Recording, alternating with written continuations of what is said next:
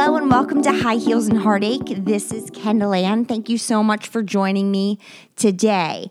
Um, on this episode, I interviewed Dr. Denise Fournier, and Dr. Fournier is an expert in attracting, maintaining, and ending relationships from a conscious and self aware mindset.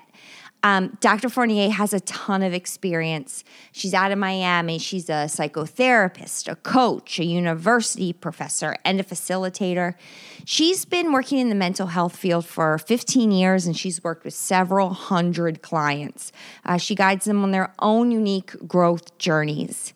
She facilitates safe and sacred spaces for people to connect inward, work through challenges, define their own unique self expression, and discover the healer and teacher living inside of them.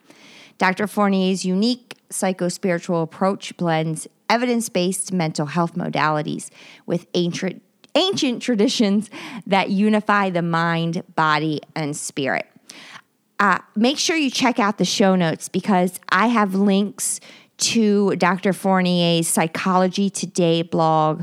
I have a link to her uh, practice, which is called Evergreen Therapy. And I'm sure that you're going to be very impressed with Dr. Fournier after listening to this interview. And if you want her to be your coach, there is a link there as well where you can sign up for that. So, coming right up, Dr. Fournier is going to tell us how to attract, maintain, and end relationships mindfully.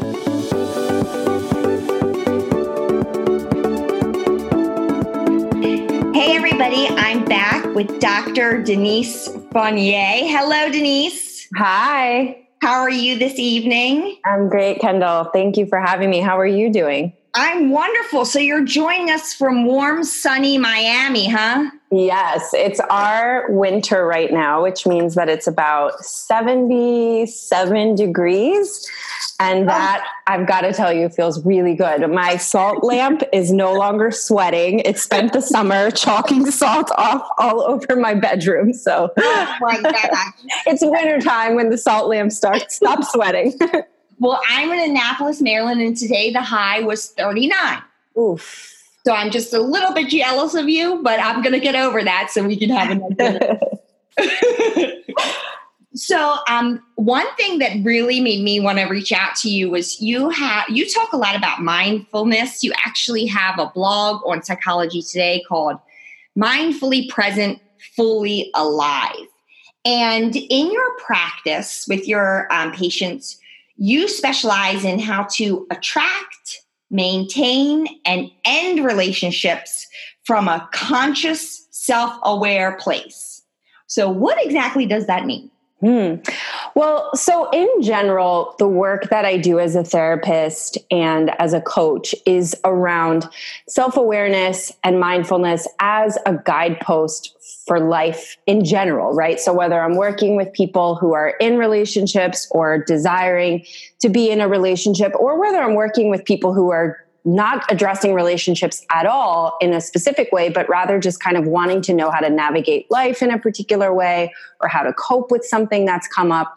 I'm always looking at it through a lens of self reflectiveness and mindfulness. And really, mindfulness and self reflection or self awareness are kind of interchangeable terms. Mm-hmm. Um, the term mindfulness has kind of gotten all of this, uh, it almost has this like aura, this, you know, halo effect around it that people tend to think of it as like a super spiritual concept and it can be and it also doesn't have to be anything more than than basic self-awareness awareness of what's happening in the moment and awareness of how close or far away you are to your intention to your purpose to your ideals or your sense of how you want to live your life right? So that's kind of always the lens that i'm looking at and working through with people in general. And so when it comes to relationships specifically, this carries over in a particular way. And so when I talk about attracting a relationship from a conscious or self aware place, it's about being deliberate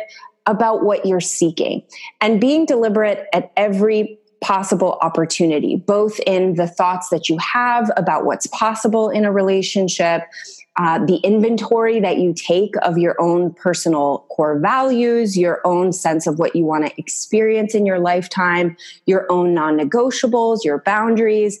Um, you know, being deliberate and intentional about every aspect of showing up for the process of inviting a relationship into your life, and then of course, you know, moving into the relationship itself, how to be conscious of how you participate in that relationship, what you bring to that relationship, what's transpiring with your partner in that relationship.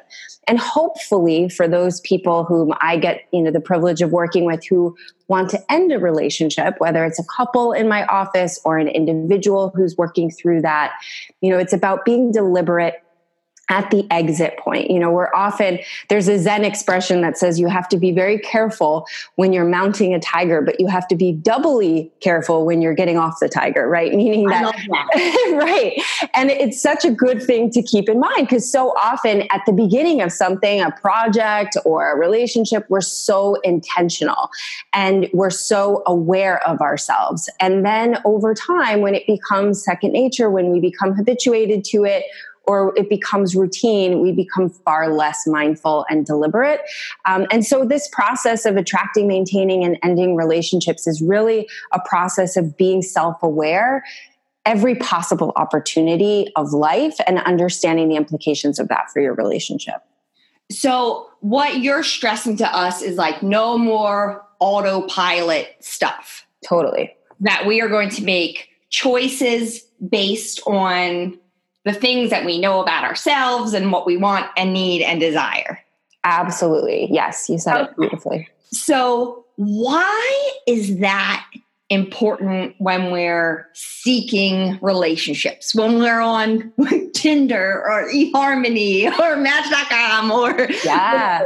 when, when we are first kind of thinking about starting a relationship, why is it, it important to approach it with this mindful, conscious, self aware method? Well, for a lot of reasons, right? And one of them, you know, the one that comes immediately to mind, and this is something that I'm not sure we talk about enough, like a lot of people are getting hurt out there in their dating experiences. And and so first and foremost, it's like leave as little collateral damage as possible in the process of like navigating your dating world and navigating the world of seeking a partner or connecting with people who might have the potential of being someone that you partner with. Um, you know, obviously we have phenomena now like ghosting and orbiting, which is basically, you know, being super communicative and then disappearing or functionally disappearing and then showing up in people's Instagram stories or in this oh. like, yeah. like the person is totally aware that you still exist, but hasn't gotten forthright communication from you. Um, and those are, you know, those yeah, seem like they can look at your Instagram story, but they can't text you back. Yeah, exactly. Like you have the time for that, but you don't, you know, you're you have some interest in me obviously and you have the time to be checking my stories, but you can't use your big words and communicate with me, right? so and and believe it or not, you know, I have a lot of people who are in my office talking about the impact that this is having right on their sense of self on their sense of what's you know what's out there what's possible and it's leaving a lot of people hurt and a lot of people jaded. Um, and really going into the process of seeking a partner without a, a plan or at least a sense of what you are up for what you're interested in and what you are capable of giving and receiving at this particular time in your life um, without that kind of you know sense of clarity then you're bound to number one um, you know potentially attract people who aren't necessarily aligned with who you are what you're about what you're interested in or you might be putting out a, a signal that isn't necessarily accurate that doesn't necessarily match what's going on with you. Um, and if you are even remotely people pleasing, or if you have a lot of urgency around getting into a relationship, um, because of whatever your constructs or your ideas or your beliefs are about relationships, um, then you might rush into something that doesn't necessarily have the, the lasting power um, that you might be seeking, right? So you might find out only after making some big commitment to someone or only after, you know, getting to a certain stage in the relationship that things are misaligned. Um, you know, on a personal level, part of the reason why this has become such an emphasis for me in my work is that it kind of was my my life in a way. Um, I was in a Kim Kardashian marriage. I like to say, um, I I was in a marriage that I ended after just three months. Uh, although I had been with my partner for a few years before that. Um, but it didn't take me long being in the relationship to realize that this was completely out of alignment with who I was. It was completely out of alignment with my values, with my sense of self. I really got lost in this relationship and I didn't have the, the strength in my voice to be able to assert myself or make a, a, real strong bid for communication at a different level or really to fight for the relationship if that was possible um, certainly not to exit the relationship. And so it took like taking vows and making this sort of big commitment in my life to realize like whoa not only is this not the relationship for me but my life is so far now from where i hoped it would be and where my intentions would have it be.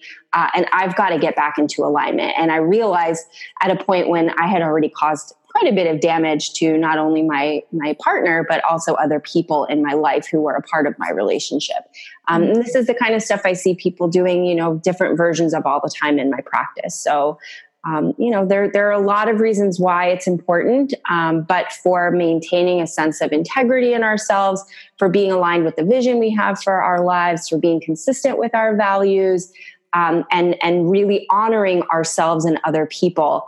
This conscious and deliberate approach i think is is the way to go so if, when we're not having a conscious and deliberate approach we are more likely to make a bad choice in a partner. And i don't mean bad i'm not like judging mm-hmm. like bad but like not the best partner for us if we are not being conscious of what we're getting into yeah, for sure. I mean, at the at the choosing point of the relationship, right? Like when it comes to picking a partner, that's definitely the biggest risk we run. Is you know how far out of alignment are we going to get with ourselves or with our lives or even with what that partner wants for themselves? Sometimes we, you know, we say we're going to deliver on something and we're not up for that, you know, and and someone has made a big commitment to us, and we can't, you know, be consistent with that or follow through or honor, you know, that for that person.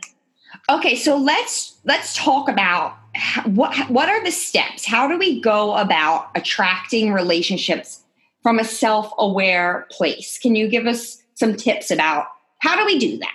Yeah. So, first and foremost, spend time and really be deliberate about this. This is not the kind of thing you're just going to know. You have to sort of go inside and look for the answers, but spend some time thinking about you know, what is it that I want? What do I want to experience in a relationship? We're so fortunate to live at a time when relationships aren't just contractual anymore and they aren't just you know they aren't just about what on a practical or functional level our relationship can bring into our lives we're sort of making spiritual contracts at this point you know it's it's what do i get to experience in this partnership? How do i get to you know grow through this? How do i get to contribute to another person's growth? What am i available for? What kind of space am i willing to create within myself to invite in a relationship? You know what is it what are the stories that i've been making up about relationships right? What are the models that i have of relationships? So really like doing a thorough exploration of what i want what I believe is possible, what I value, what I seek to give in a relationship, what I seek to receive in a relationship. Um, I also think a big part of this process of attracting is looking at results.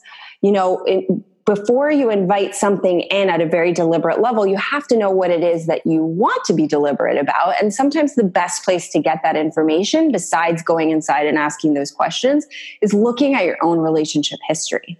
Right. and sort of like, yeah, blah. and like even more blah is like, what if you look at it like what feedback have you received maybe about how you show up in relationship whether that's favorable or unfavorable feedback? You know what was the what was the cause of those relationships ending?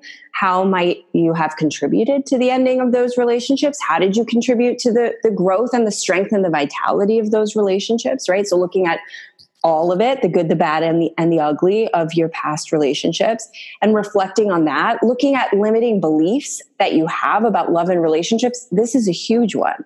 This is something that you know when i'm working with with people in my practice men and women alike and we start digging into like what underneath the hood what beliefs are lurking in there about relationships about you what might not even know that you have Exactly, exactly. Until you start digging in, you might not even know that this is there. And these core beliefs are what guide us, right? And if those beliefs are limiting, then we might be imposing limitations on ourselves before we even get out the gate. Like before we even start looking, we might be you know we might be limiting and constricting our possibilities and so that that inventory is is important as well and like where did these beliefs come from was it tv was it mm-hmm. culture was it your parents was it something you saw yeah. okay. yes. We need to deconstruct those and yes, and start to step into a frame of reality. Uh, yeah. And all those movies that end at the beginning of the relationship right? And and very rarely show us you know what it actually looks like to maintain a relationship looking at all that stuff. And you know and then a big part of this also about how to ret- attract relationships from a self-aware place is don't just focus on what you want to attract focus on who you get to be to receive what you're seeking to attract and to maintain it. So mm-hmm. the focus stays inward. A lot of times, you know, some of the advice even out there is like make your list of the qualities that you want. I had my I had my list from like sixth grade. Like has to be tall, likes slow dancing, smells good. This is the same radio station that I listen to. exactly. Yeah, we have to have the same taste in music, otherwise it's not going to work. But you know, that's the kind of stuff that look, no one teaches us this stuff. Nobody teaches us this stuff. So we do the best we can. We work with what we've been given. We work with our own sort of instincts about how to do this. But often, what all of that has us do is be super outwardly focused and focused on who we want to attract and what that person's going to be like and what that person's going to look like. And that kind of outward focus it's important. You have to know what you're available for and what you're not available for, what's in for you, what's not in for you. Attraction matters, all that stuff. However, focusing inward allows you to be able to hone in on the most sort of granular details of who, you know who this person is going to be that's going to match you. And it also really gives you that facility and that opportunity to show up in the world as that person who's going to attract the person you're seeking and who's going to be aligned with that person if that makes sense. So if you want to have an honest loyal faithful committed trustworthy generous service oriented go-getter then like how do you show up in the world to align with that, right? To okay, receive that. So, you don't have to be that to a T, but to be consistent with that. So I get what you're saying. So if you're going to put out sort of in the universe that you you want someone who is honest, you can't be a liar. Mm-hmm.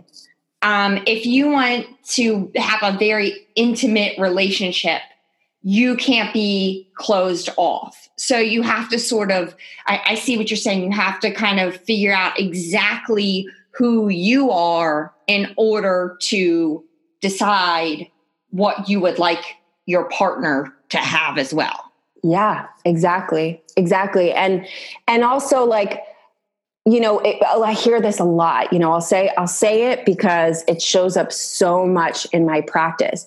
Um, and this could just lead into a whole other interview so i'll keep it really short and sweet but a lot of dating is happening where alcohol is involved right? So a lot of first dates a lot of early dates there's there's drinking and sometimes there's a lot of drinking. And to say nothing negative about alcohol when it's you know when it's consumed responsibly it can contribute beautifully to our you know social occasions and to our lives in general. However after a couple of cocktails you're probably not going to be your highest self.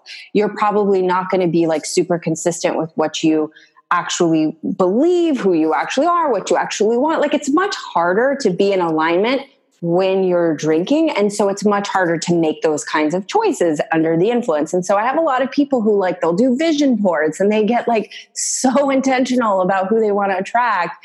And then the people they actually end up dating are people that they meet at happy hour after drink three or four. And then what transpires from that point doesn't quite match with what they were envisioning and intending. And so just being aware of those kinds of things, you know, what facilitates me attracting the things that I want in a partner and attracting the kinds of relationships I'm seeking, and what gets in the way of that, what ends up being a block to that. And I definitely think the alcohol thing complicates and when you are dating, I used to call it the he's not that bad. You know, like after two martinis, like that person isn't that bad. Like, all right, they can be funny, you know, and they might be not funny at all. But totally. after you know alcohol is introduced, then then the slippery slope starts. Yeah, exactly. That this is bringing to mind for me is um, sometimes we are given this advice of like opposites attract like that's that's what we're told when we are young like just because someone is maybe that person's serious and you're fun and da da da that doesn't that that advice is not great if we're thinking about intentional relationships we need to find someone who is not exactly like us but is compatible mm-hmm. so someone who is serious might not be the best match for someone who is fun loving. Mm-hmm. Yeah. Gotcha. Okay. Yeah. I mean, uh, and, and the real like barometer for it. So maybe, maybe not. Right. And that's where checking in and saying like, what are the key core values that need to absolutely be present in my life? Because you can't be one way in the world and then a different way in your relationship. It's not going to, it's not going to work. Right. After mm-hmm. a matter of time, you're either going to feel inauthentic or you're going to feel exhausted and burnt out from being split in these ways, uh, you know, or the relationship just completely. Like yeah.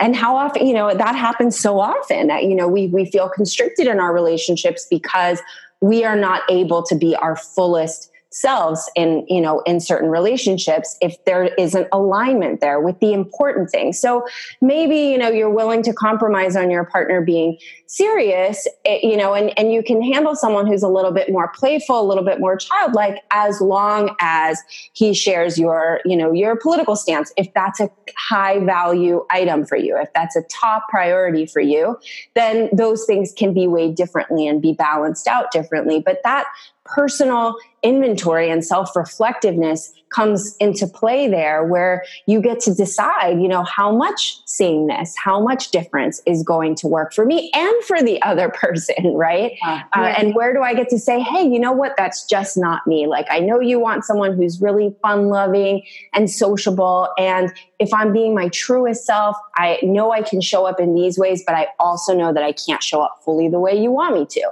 Let's mm-hmm. talk about that, you know, and then that way things become much richer, much more productive and compatible compatibility is actually a, a tangible, grounded thing in the relationship and not just this sort of construct that we've adopted and absorbed from everything we've been taught.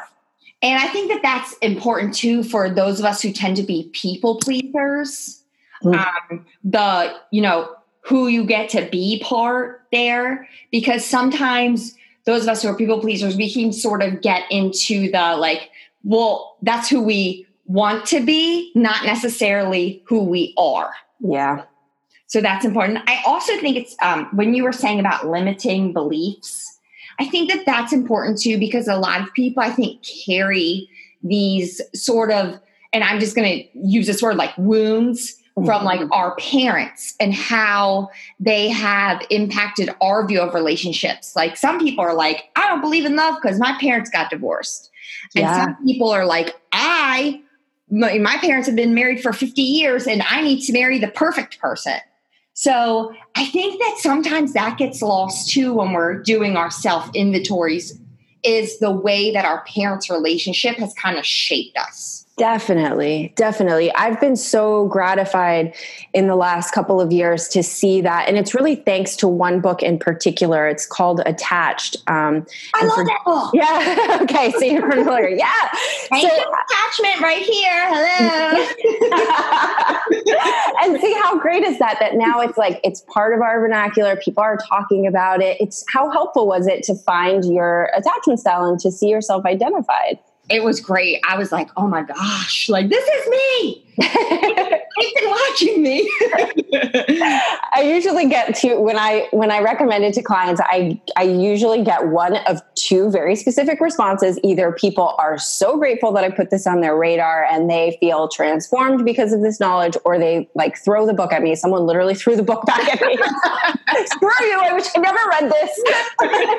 Way too much information for me to have to sift through now. Um, but my point being that I'm so gratified that people are becoming aware of what attachment theory is all about, what attachment styles are, how they are, you know, our way of attaching with our partners in our adult romantic relationships is influenced by the primary attachments that we had to our caregivers, which for most of us was one or both of our parents. And so it's, yeah, what we saw in their relationships with each other, what we saw in the relationships of, you know, our significant family members, how they modeled relationships to us, and then also how we related to our primary caregivers, how we were regarded, how safe we felt, how much trust we were able to have. All of that ends up shaping our ideas about our worthiness, about what's possible for us, about relationships, what they are, what's normal, what's not normal, what's healthy, what's unhealthy. You know, it's loaded. And if we don't take a look at it, then we're, you know, look, can we have a healthy, happy, lifelong relationship? Sure. And the likelihood is that our relationships can be happier and healthier and longer lasting if we go into them and stay in them with some awareness of ourselves and of what we're creating and of the other person and how we're affecting them as well. So we have attracted a relationship by asking ourselves, What do I want? We've looked at the results of our past and learned about ourselves. We've discovered our limiting beliefs. We've read the book Attached. We've been working on the thought of who do we get to be in the relationship. And now we have our relationship. How do we build a conscious relationship with that person? Hmm. Well, so go to therapy. Or, or, both. Both. Both. Um, I'm, I'm, I'm teasing somewhat but what therapy does you know what therapy is really helpful with for individuals and for couples is a sort of ongoing reflective process where things aren't just happening. We're not just sort of like bouncing around, but we're being really thoughtful and hopefully taking in what we're experiencing so that we can sort of course correct, right? And re- relationships where both people are committed to being reflective, to navigating in a thoughtful way. So, what are we bumping up against as a couple, and how do we move through it? How do we move around it? How do we work on it? How do we feed this forward into future encounters with each other? You know, that's all the makings of a conscious relationship. So, you know, two people, first of all, you know, two people who are committed to being conscious and self-aware in the relationship uh, are, are likely to build a conscious relationship together, right? So it takes both people uh, being sort of willing to take that stance in the relationship, not just I choose you once and then I just wake up next to you every day and say, okay, okay, I, I guess this is what we're doing. uh, but yeah, but like I choose you again and I choose you today, and and I'm actively choosing you, and I am actively contributing to this relationship um, you know, in a way that is thoughtful, in a way that is deliberate. Um, so, you know, that that thoughtfulness, that deliberateness, that communication, all of that goes into building the conscious relationship, and and being willing to do the work you know and the word work here i you know i use it lightly because it, it shouldn't feel like hard labor every day to make your relationship run. Um, but it should feel like effort. It should be, you know, like something like taking out the trash in your house or, you know, doing the, the sort of basic activities, wiping down your countertops, like just seeing it, recognizing it, putting the effort into maintaining it, appreciating it, honoring it, on a regular basis, on a consistent basis, putting in the effort to make it work and understanding that it takes effort and it takes effort on both parts. Oh my gosh, um, totally speaking my love language right now because my love language is acts of service. Yes, I'm so glad you brought up. I, am so glad to know that about you. If there's ever anything I can do for you, you. I'd be happy to. Um, yeah, love. I mean, that's that's a great example, right? Like that's another one that this book revolutionized relationships in its own way because now many, many people are talking about love languages and understanding that the way your partner expresses or receives love may not be the same way that you express or receive love. So let's figure that out so that we, if we're not speaking the same language, at least we understand that, you know, at least we understand that from a foundational sort of you know standpoint and can navigate that in a more thoughtful way again. Um, so so yeah that you know even something like that understanding each other's love languages taking responsibility for your contribution to the relationship in both the positive aspects and the not so positive aspects mm. is another part of it right? So you know this is something my partner and i do often. You know my current partner and i are you know we are very intentional about our relationship and we're committed to being conscious in our interactions with each other. And part of that is we you know we do check-ins and you know we take responsibility for how we contributed to the rough patches during the you know last week last day however you know often we're we're looking at things when we check in and and owning our respective parts and talking through that.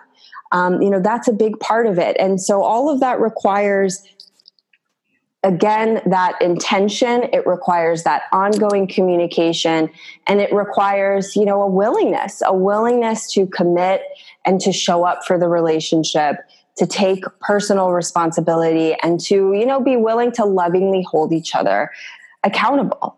Um, and another thing you know this is a big thing and I, I feel like I always have to say this when I'm sitting across from a couple or when I have an opportunity to just talk about relationships we're not just when we you know get into a relationship we're not just signing up for what we're going to get to participate with our partners. We're really signing up for witnessing somebody else's life unfold right there are still two life paths that are being walked, right? When two people become one in that sense. And so it's also about bearing loving witness to another person and understanding that that person gets to have their life experience unfold and how to, you know, advocate that in a way that still allows you to advocate for yourself and be self loving at the same time that you are in the act of love with your partner and showing up for love with your partner.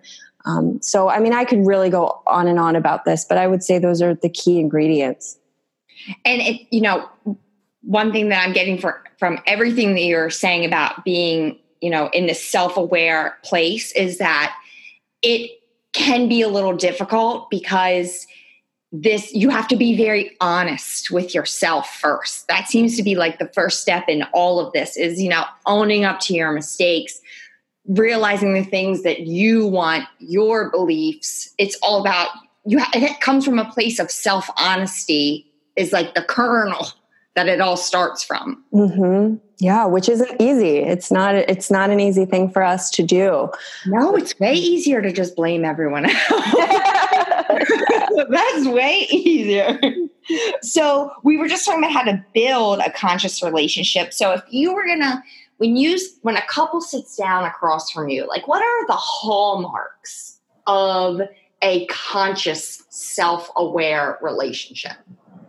I would say the, the big ones are both people are taking responsibility for themselves as individuals. So recognizing it is not all, you know, one person's fault.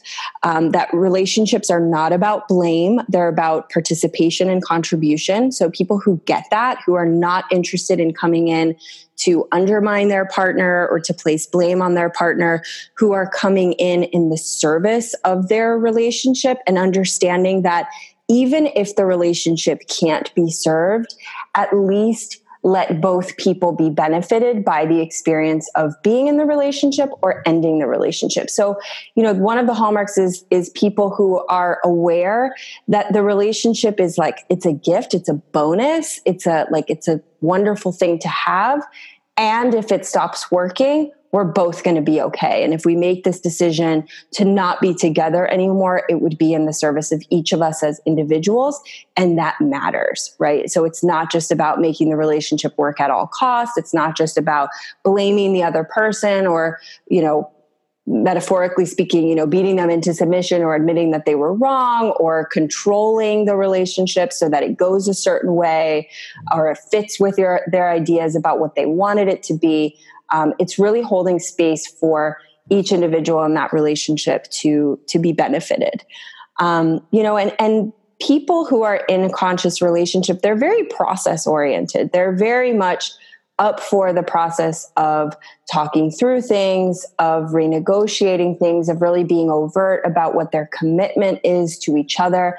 They are they talk about things um, in a way that demonstrates openness generosity and trust um, and they're self-reflective in that way too. So like if they have a barrier around trust you know conscious people in conscious relationships will say like i'm really struggling with this um, you know this issue of trust and here's what's showing up for me. Uh, here's how you can support me in, in leaning into trust a bit more. And their partner will receive that and say like i'm up for that. And here's how i can do that or here's how i don't think that i can do that um, you know, and and they negotiate and they talk through and they're willing to turn over those stones that might be much more comfortable left unturned uh, when it comes to things like uh, monogamy and faithfulness when it comes to you know things like money or sex or time spent with extended family. Like they're willing to have the conversation and they show up to those conversations with ge- generosity openness trust and the willingness to to really listen and to really experience what you know what their partner is sharing.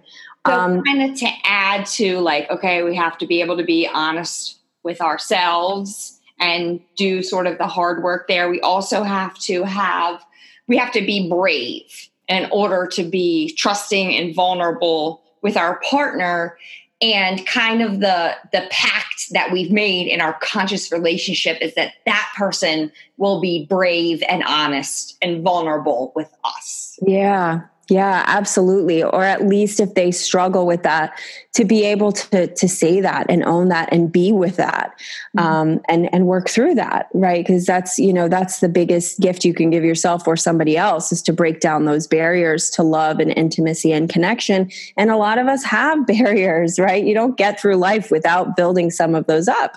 Um, we're self protective by nature, and and so some of that stuff is going to show up, no matter how conscious your relationship might be. Um, but there's that uh, sort of like next level of vulnerability and consciousness is to say like, Hey, I'm struggling. Mm-hmm. I'm struggling. You know, this is what's showing up for me. This is how I'm experiencing it. And to be willing to, to be in that and hopefully to have called in a partner who can witness you in that and, and be with you through that. So another kind of hallmark I'm hearing you say is that when you were talking about that person in the relationship with you, they're having their own like life experience that you get to witness part of being a conscious partner is being supportive in their life experience mm-hmm. whatever that's going to be Yep. You know, as long as it doesn't, you know, I, I, always say there's the caveat there, as long as what your partner is experiencing isn't harming you or like harming your children, um, you know, or, or anyone in your household, like as long as you can still be self loving mm-hmm. and, you know, generous with yourself as you hold that space for your partner, then, then yeah, you know, that's part of the contract. Um, as I see it, at least, is allowing that other person's story to unfold. Okay, so now we're going to talk about what about when you gotta dismount the tiger? If you're if you realize that your partner might be a wonderful person, but they're just not the person that is right for you, how do we end relationships in a conscious way? So, you know, this is a this is a really tricky one. You know, we we hope that when it comes time to exit the relationship that it'll be smooth and easy. And under the best of circumstances it's like a mutual decision and nobody gets hurt. You know unfortunately that's often not the case. Um, you know sometimes and look like sometimes you can think you've been like super honest and given it your best in the relationship and and you have and it worked. And then somewhere along the way it just stops working or you realize things that you weren't aware of before. And like so there are so many ways in which this sort of mutual decision to end a relationship it just doesn't happen. So when it comes to deciding to end the relationship if it's not a mutual decision if it's not something that can be um, you know there, there could be like this beautiful ceremony on the beach and you like you know you close it and you do it in a very like beautiful intentional way i mean it would be great if all relationships could end like that but if that's not possible you like release a chinese lantern exactly exactly. and walk away. Yes, and burn some sage and call it a day. Uh, so most of the time, that's not what it's going to look like. Um, so when that is the case, you know, first and foremost is take both people in this into consideration. Um, you know, take yourself into consideration, be kind, be compassionate, be gentle with yourself, be self loving and self accepting in the process of deciding that you're no longer going to move forward and communicating that to the other person have your back you know be be loving toward yourself and really have as much clear open space within yourself as possible before you approach your partner and and you know begin that conversation of ending and dissolving the relationship.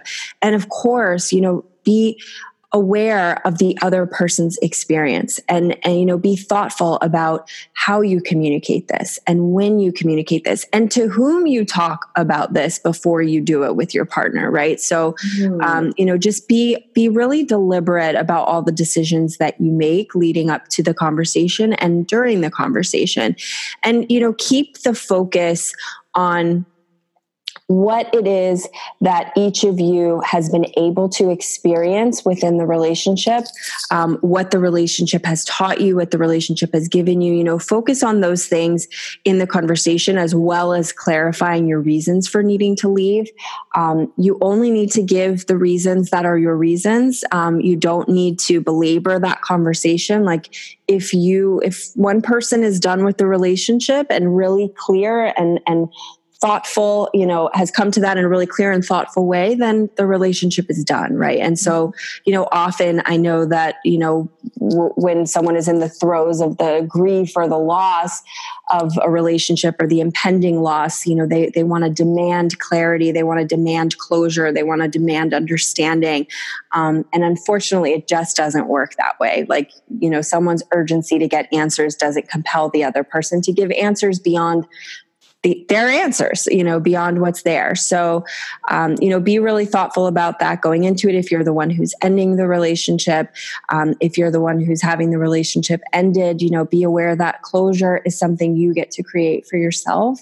Um, it's not something that comes from the other person telling you something or do you know doing something in particular. It's about you making the decision to close something um, that was once meaningful, that was once for you, that was once on your path, and is no longer on your path. Um, That's you know, interesting that you said that because when I was in high school, I got dumped in an awful way. Oh. And I remember I was like crying in my kitchen. And I was like telling my dad, like, I just want him to explain why he dumped me. And my dad looked right at me and he said, Why, sweet pea? You can't argue your way out of dumped. Wow. And I was like, oh, snap, that is correct. I like your dad. but like also, ouch, I'm 14. so yes. I think that, that that's what you're speaking to. Like you, you know, you can't, you just have to sort of take the information that you're provided if you're the one that's being dumped mm-hmm. and you have to kind of find the closure for yourself yeah sadly that's true you know and and it's a it's a both and like you know what you said with your dad like yes it's helpful to keep that in mind and it's also going to hurt you know and being aware of that is super important no matter what side of this you're on. It's going to hurt. It's not going to feel good to go through this process no matter how consciously you go through it breakups are are painful. Um, you know breakups are difficult. And so having support around you you know having the right kind of people around you who will support you in a way that still honors the relationship. You know, people who don't feel compelled to support you by trashing your partner or by, you know, projecting certain things um, mm-hmm. that may not necessarily be helpful or aligned with, you know, the, the conscious closing that you want to create. Um, you know, really calling in those people who are going to get you and get what you're up to and what you're trying to do in your relationship. That helps. Um, and, and really the last thing, you know, the last couple things I'll say, one is, have your commitment be to peace, peace for yourself and peace for your partner. Have the commitment and the intention be to uh, create space for each of you to continue your story in a way that is more aligned, you know, whether that includes bringing in, you know, another partner who's a better fit or whatever the case might be. But have the commitment be to, you know, to peace and to openness rather than to being right. Um, a lot of times, you know, in breakups and divorces, unfortunately, especially um, somewhere along the way, people just they shift their focus from wanting to be free or wanting to be at peace, which feels very real for them when they're in the relationship and they want to get out. But then, as soon as the other person has something to say about it, and there's you know a conversation or an argument about why the relationship is ending then suddenly the commitment shifts to being right or like to winning or to mm-hmm. having that mm-hmm. perspective be the one that wins out and um, you know and and a lot of collateral damage happens um, you know when that becomes the the shift of focus so stay clear about what you are committed to when you are closing the relationship and um, try to be consistent with that and honor that irrespective of how the other person might be um, you and know, it, it's, themselves. It's interesting that you said that because that kind of like ties right back into the beginning of how to attract relationships from a self-aware place. Like you are going to make it harder for your partner to attract a relationship from a self-aware place when you wound them in some way. Mm because you're going to build up a, a, some kind of wall for them that they're going to then have to sit in front of Dr. Denise and help. She's going to have to slow down. yep. Yep. That's a very, very, very good point. That's a very good point. And, and it, it's so it's very interesting because I was one of those people that really made fun of of Gwyneth Paltrow and the whole like conscious uncoupling. Uh, you know, oh my god, like that's what you can do when you're a bajillionaire. But honestly, like after talking to you, I'm like, no, that's a way better like method of doing this. That we are we are making this choice that we are not the best partners for each other. It doesn't mean we hate each other we're just going to go our separate ways and be nice to each other.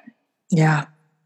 Yeah. And and if I mean imagine if that could stay front and center and clear, right? And like, look, this is the same thing as with meditation. You know, we say that the goal is, let's say the goal is enlightenment. You're probably not going to get enlightened, but it's a good goal to have because the You've been watching me meditate, Abby.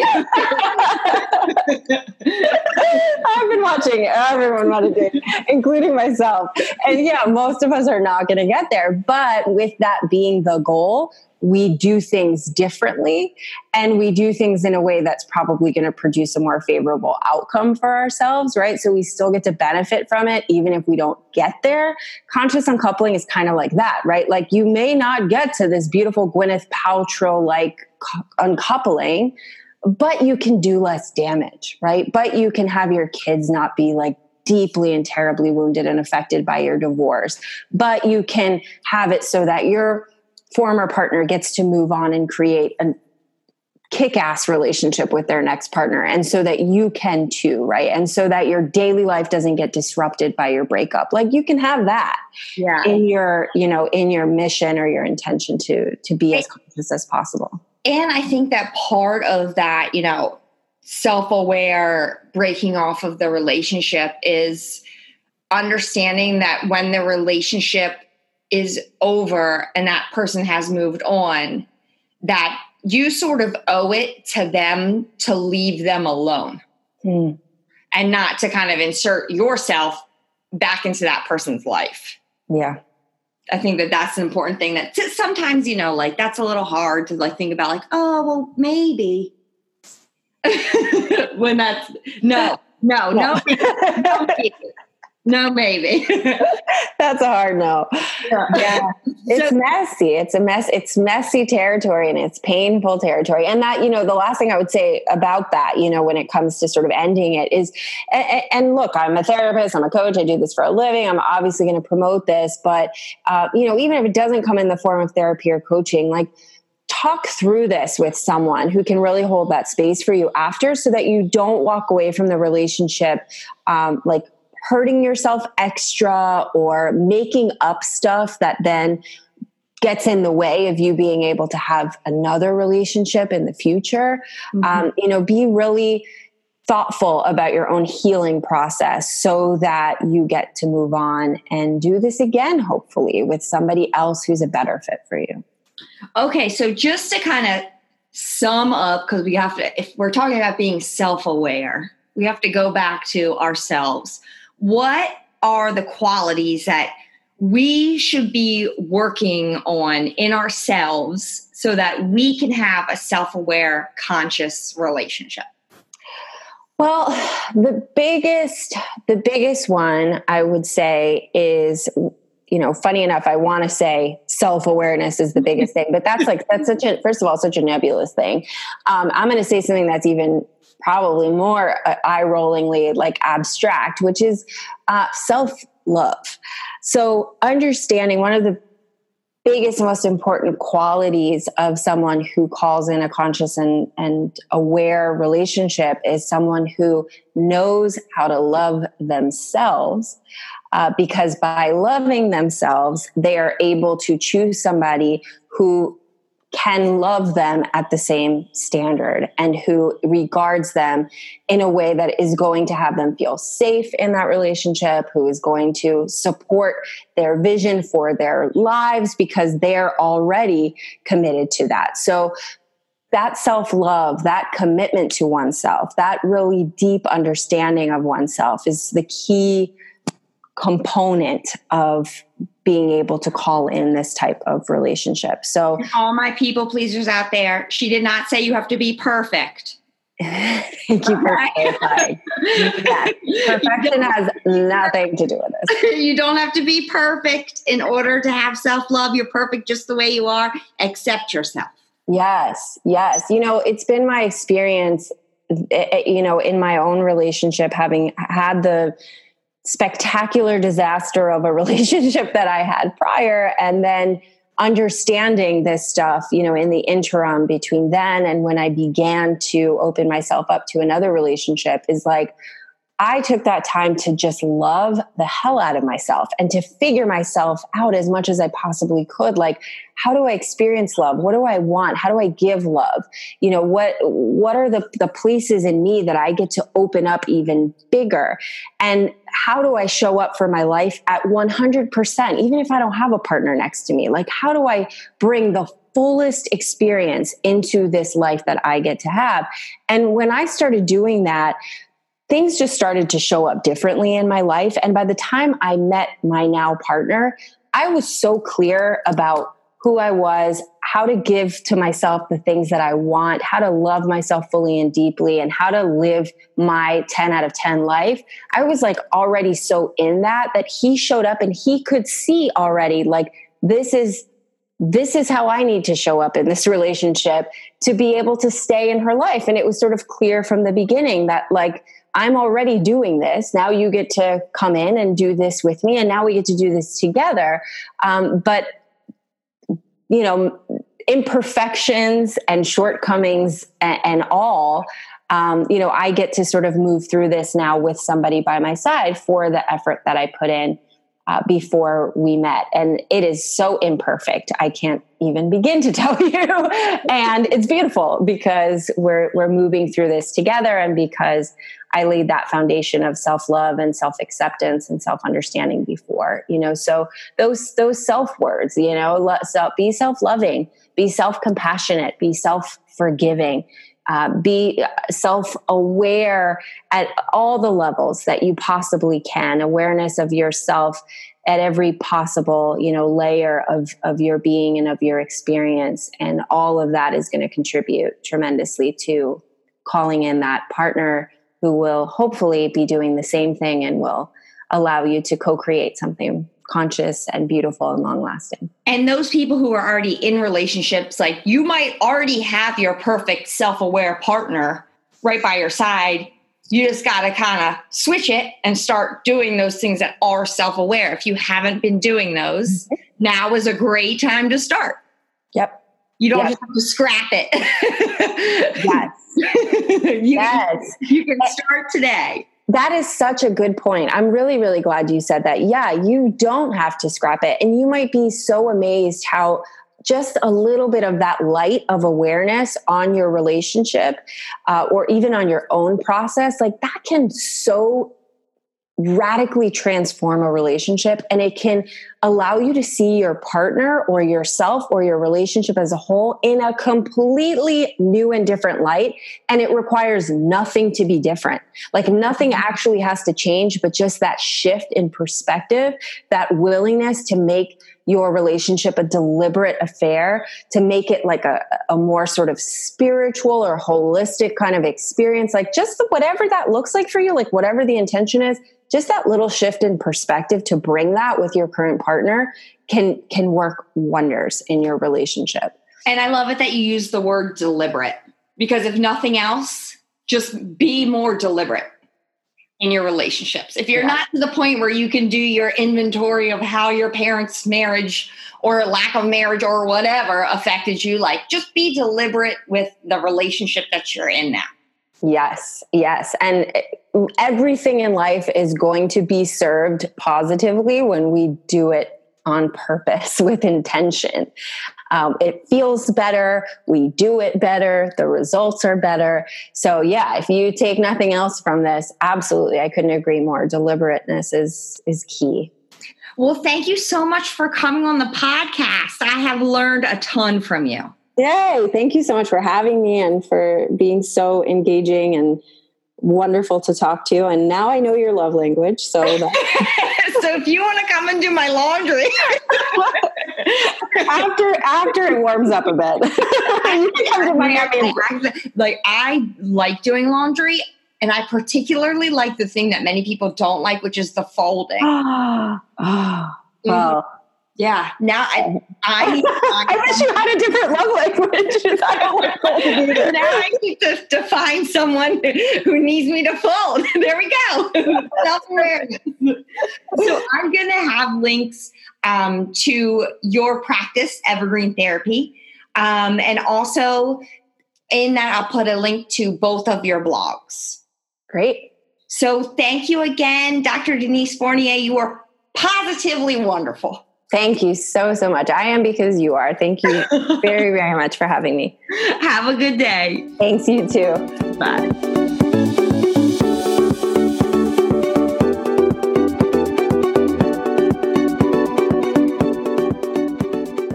Thank you again, Dr. Denise Fournier, for being on the show today. You taught us so much about mindfully attracting, maintaining, and ending relationships. If you'd like Dr. Fournier to be your coach, please visit the show notes for links to her Psychology Today blog, her practice in Miami, and her coaching website. If you are in an unhealthy or unsafe relationship, there is help. Please dial the National Domestic Violence Hotline at 1 800 799 7233. Again, that number is 1 800 799 SAFE.